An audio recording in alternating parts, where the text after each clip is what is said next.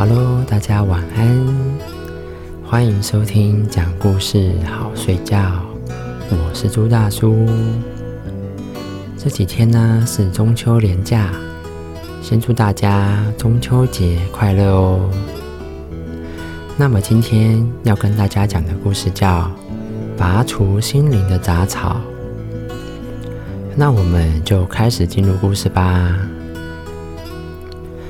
有一个小男孩，他从小失去了父亲，他的兄弟姐妹一共有五个人，由母亲一个人抚养，日子呢过得很清贫，经常受人家欺负，每一次吃了亏，明明是家人有理，母亲都不去与别人论理，反而责备自己的儿女。他常说吃亏是福，小男孩心里很不是滋味，小小的年纪就懂得了仇恨，暗暗下定决心，长大了要出人头地，报复所有欺负自己的人。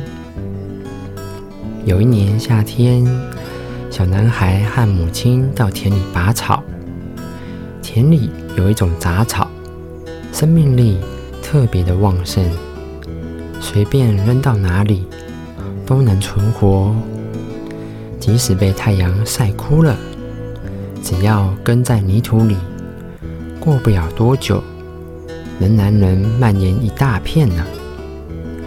如果不及时拔除这种杂草，田地很快就会荒芜。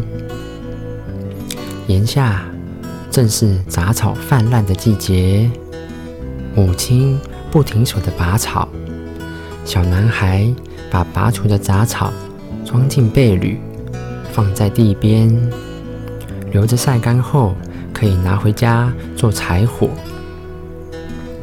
小男孩背杂草回家的时候，经过旁边一户人家的田地，那一户人家的田地是曾经欺负过自己的人家的地。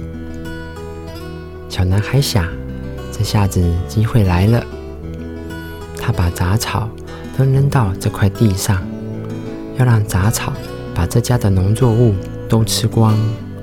小男孩想到那个表情，不禁得意地笑了起来。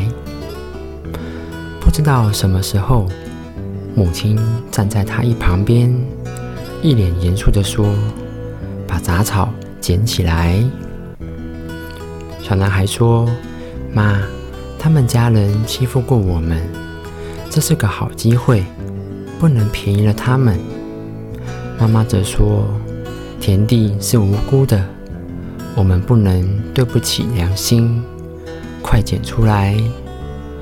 小男孩很委屈，不动手捡。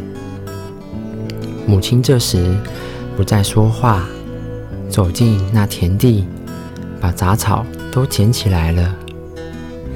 母亲回来时对小男孩说，一个人连心里的杂草都拔不掉，怎么能种出饱满的农作呢？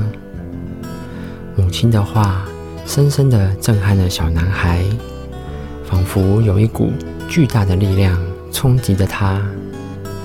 小男孩沉默了，久久没有说话。多年后，小男孩兄弟姐妹五个人都考上了大学，事业上成绩斐然，他心有感激，知道那都是母亲那句话的功劳。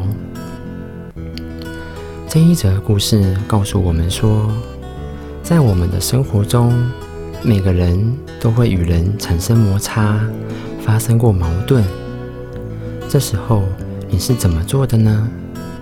是怀恨在心，还是宽容他人？如果时刻纠缠在这样的事情上，我们的心情是无法放松的。